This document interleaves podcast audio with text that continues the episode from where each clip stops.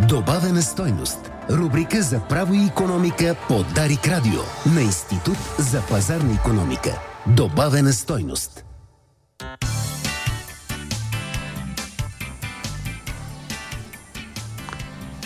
Добро утро! Вие сте с добавена стоеност, предаването на Институт за пазарна економика за право и економика. А, днес ще си говорим най-вече за економика и то в частност за бюджета, който е, може би, така най-горещата тема в родния ефир последните няколко седмици. И за альтернативния бюджет на ИПИ, който представяме всяка година в опит да бъдем контрапункт на предложенията на правителството. Аз съм Адриан Николов, а, с мен са економистите Петя Георгиева и Лачезар Богданов. Добро утро! Здравейте! Нека първо а, да кажем какво е альтернативният бюджет на ИПИ, защо го правим, какъв е смисъл и каква е така, крайната цел. Ами, с две думи, вече 21 път института се опитва да предложи м- пренареждане на економическата, цялостната економическа политика на държавата. Разбира се, с фокус върху това, което прави а, публичния сектор. А, да покажем, че може да имаме едновременно ниски данъци, едновременно достатъчно приходи в бюджета, така че да се поддържат публичните системи и едновременно с това тези публични системи с единица или един лев разход да генерират максимално добър резултат. Или там, където може от 3 лева да станат 2 лева, но да се постига по-добър резултат.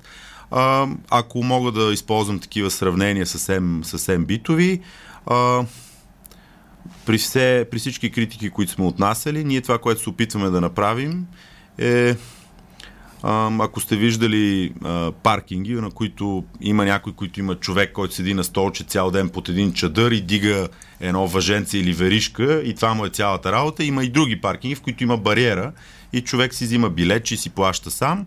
Ами това се опитваме да направим, да където е възможно да оптимизираме работата на, на публичния сектор, а, за да постигаме в крайна сметка по-добър резултат, да гледаме напред, да използваме максимално технологиите. А, или пък другата, другия пример, който е съвсем така битов, всеки е пазарувал на пазар, където не му дават да си избере зеленчуците и плодовете. И там има ни много хубави цени, ти дават ниски, ти си казваш супер, след което ти пълнат в турбичката нали, домати, ябълки, няма значение какво, и после изхвърляш половината, защото са калпови. И ние казваме, дайте да намерим начин да ги няма тези калпави неща. Не казваме, искаме да ядете по-малко, защото вие и преди сте яли по-малко чушки, дали, домати или, или ябълки. Казваме, дайте да намерим начин да има по-малко развалени и да не ни предлагат по-малко развалени неща, които след това така или че изхвърляме, но може би измамно си мислим, че сме купили повече за по-малко пари. А, аз ще добавя още нещо.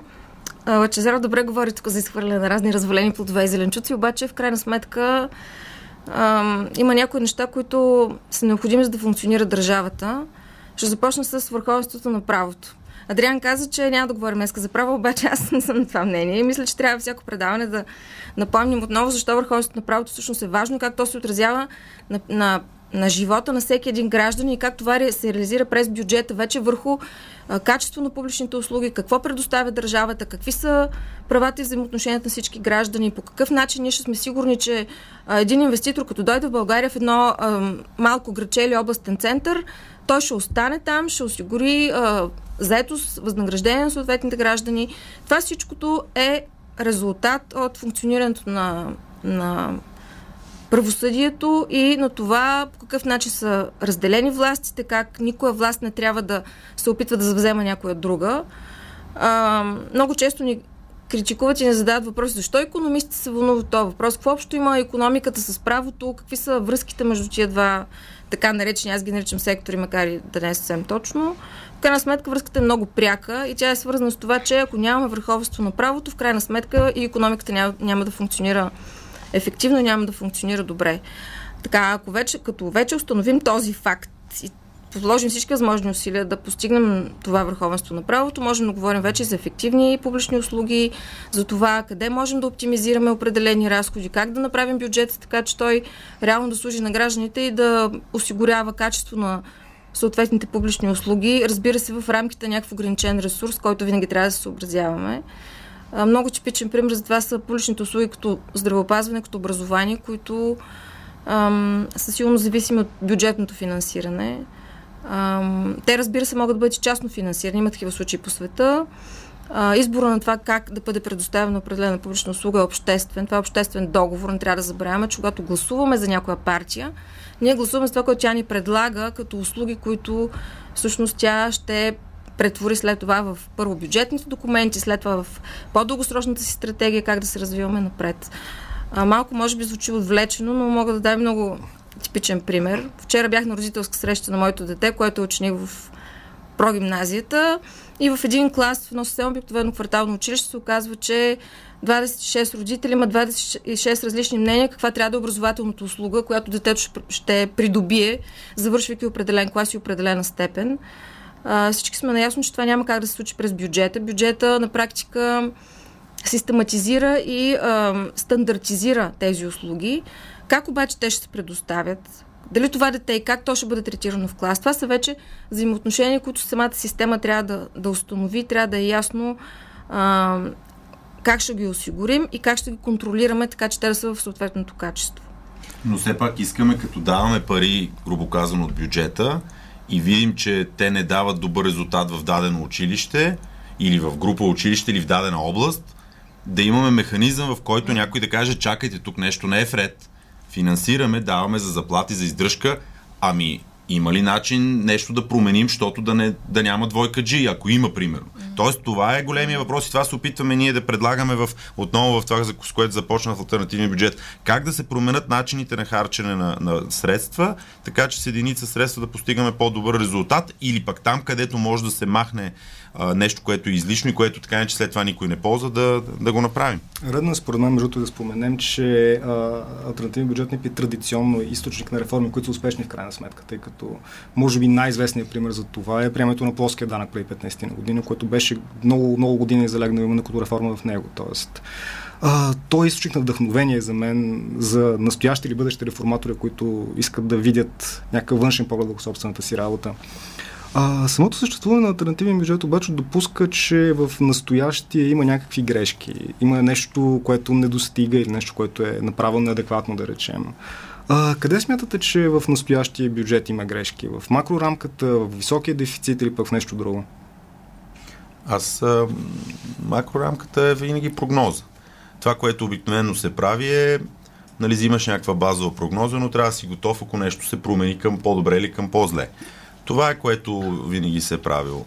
А, част от проблема е, че а, в много, много, много, така да кажем, вредни или глупави неща, които бяха приемани по ред политически други причини, COVID, след това политическа криза, някакси залепват и много трудно се махат. Нали, почваме си говорим за защо имаме ниско ДДС на хляба и това дали наистина е добра социална политика, за ресторантите, нали, същото, а, програма за компенсация на високите цени на бизнеса. Впрочем, там миналата година 6 милиарда дадахме на основно отишли за около 20-30 големи компании. Тоест, е тия неща нямаме механизъм да ги, да ги махаме, когато видим, че вече е отпаднала необходимостта. Впрочем, ето, има още забрана за внос на украинско зърно, да речем някаква политическа, економическа политика. Никой не каза, добре, това помогна ли на земеделските производители, какво стана с цените. Тоест, веднъж като приемем някаква глупост, т.е. ние конкретно не гласуваме за тях, но говоря като общество и политическата ни а, класа, след това много трудно дава на заден ход и казва, добре, това беше глупо, дайте да го махнем. Абсолютно. Това факти много често се наблюдава приемането на, особено по отношение на разходите, приемането на някакви мерки, от времени първо стават, завинаги остават и второ, много рядко се изследва ефекта какъв е, какво сме постигнали. Ще дам пример социалната политика. Там е много така близо, близко до всеки един. Всяка, вся, всяка жена очаква, че държавата ще й осигури детски, примерно. Каква обаче политика преследва държавата? Какво искаме ние да постигнем с тия 1 милиард лева, които раздаваме като детски, които са в рамките на 50-60 лева на дете и които по никакъв начин не променят нито дохода, нито начин на живот на едно семейство?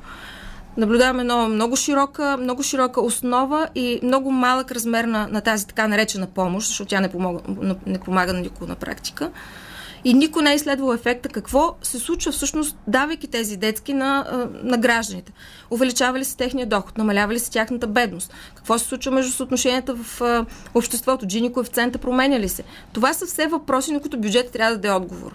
И когато ние сме съгласни да правим, да правим нещата по определен начин, трябва да знаем, че и ефекта, който ще постигнем е такъв. Това се отнася не само, разбира се, за мерките в социалната политика, но и за всякакви други предложения, които ма, на някои депутати или на някое министерство биха му хрумнали да включат. Е, и, и ето, още един пример. Разходите за лекарства, които здравната каса финансира, изглеждаше нараснат близо двойно за последните 4 години.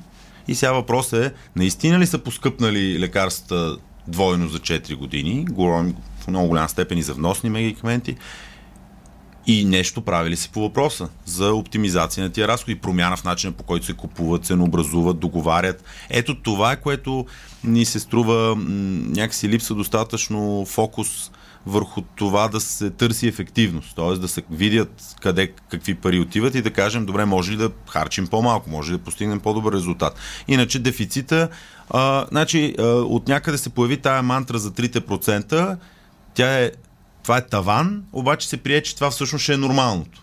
И, и това е голямата, нали, то е малко емоционална глупост. Веднъж като кажеш, че нещо е окей, okay, след това всички отиват на ръба. А идеята за 3% дефицит е това да е в кризи, в извънредни ситуации. Нали, не е всяка година да е така, а изглежда на там, на там върви политическия консенсус, изглежда от дебата в парламента и доста от партиите, които иначе критикуваха как се казва, разточителните разходи. В крайна сметка казаха ми, що пък да не правим дефицит. Не е чак толкова страшно, не е чак толкова много. Ето това ни, това ни притеснява. Всъщност дойде от, от Европейския от Европейската комисия. То не е от някъде. А, но, но добре, че по него има това ограничение, тъй като ако не бяха тия 3%, може би дори в момента бюджет не ще е в по-тежко състояние. Докато Петя говореше, се замислих за те наречените sunset clauses, които съществуват в някои държави, впрочем които може би не са много лоша идея. Всяка една политика да си върви с срок на годност един вид. След което тя да отпада автоматично, ако легислатурата не смята, че отново е подходящо да бъде въведена и ефект от нея не е добър. Тоест, може би това разбира се много по-дълъг разговор. Не знам дали е сега момента за него. А, но лъчо всъщност до някаква степен вече започна към следващия ми, следващия ми въпрос, а именно как бихме, бихме реформирали приходната част на бюджета. И спомена ДДС-то, но ми ще малко повече да систематизираме 3-4 мерки, които трябва да се случат веднага и са очевидни за корекция.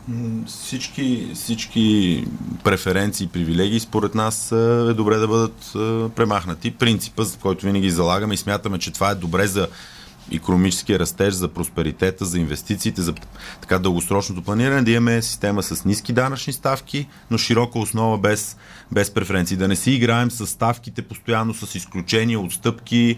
Нали, еди кой си иска да кара с дизел без акциз, друг иска да има суровина без данък трети иска да му е освободен от местен данък при даден имот, нали, десетки десетки от такси, пък даваме на хора с увреждания, които имат съвсем други проблеми, им даваме да не плащат винетка, примерно. Е, такива това са десетки стотици специални вратички, тук 50, там 100, там разбира се в някои случаи много повече левове и в крайна сметка нали, не постигаме особено добра нито социална, нито цел по отношение на социална политика някаква или борба с неравенствата или равенство на възможностите и шансовете. друга страна пробиваме данъчната система. Това е нещо. Аз продължавам да се чуда. Искам някой да дойде и да ми каже, че наистина му се е подобрил стандарт на живот, защото хляба е без ДДС дали, да дойде и да каже, ето това наистина подобри семейното положение на моето домакинство. В същото време има милиони хора, а, които са спестили по няколко стотинки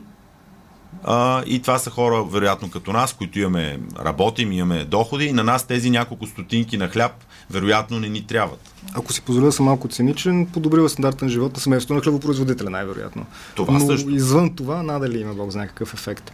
А, нещо, което стана малко в страни, като че ли от този дебат в момента, а, но е много стара тема, включително настоящия финансов министр. Голяма ли е администрацията, тъй като някакси нейната реформа и едно рязане с 30% бяха обещани много отдавна, а, но така и не се случи. Може би този път да започнем с Петя. Ами тя администрацията винаги пристига някое, някое ново правителство и първото нещо, което казваше намалявам администрацията, всякакви варианти има на проби, на опити да се случи това нещо, то не се случва вече. Може би 10 години администрацията е на същото ниво. Това идва да ни каже, че има някакъв много по-сериозен проблем там на това какви са услугите, които администрация трябва да предоставя, колко са хората, които трябва да, да ги изпълняващи да ги извършват и услуги. Говорим както за централното, така и на местно ниво. Няма никаква разлика. Също време населението е намаляло, виждате, с много голямо количество. Така че трябва да се преосмисли. Близо 1 милион за 10 години, а администрация стои същата, следователно. Времето ми приключва, за съжаление, затова последни думи по две реформи от всеки от вас, моля. Бързи и лесни. Бързи и лесни, промяна на финансирането на болничната помощ и качество на образованието и закриване на слабите училища. Лучо? Аз а, искам да, се, да си върнем така нормалността в данъчната система, ниски данъци, даже да дадем нулева ставка при реинвестиране на печалбата, да намалим осигуровките, в крайна сметка да, да разчитаме на економически растеж през частни инвестиции, които да са на светло. Това са двете условия. Благодаря ви. Вие бяхте с добавена стойност. Седмичното предаване на ИП в Дарик Радио.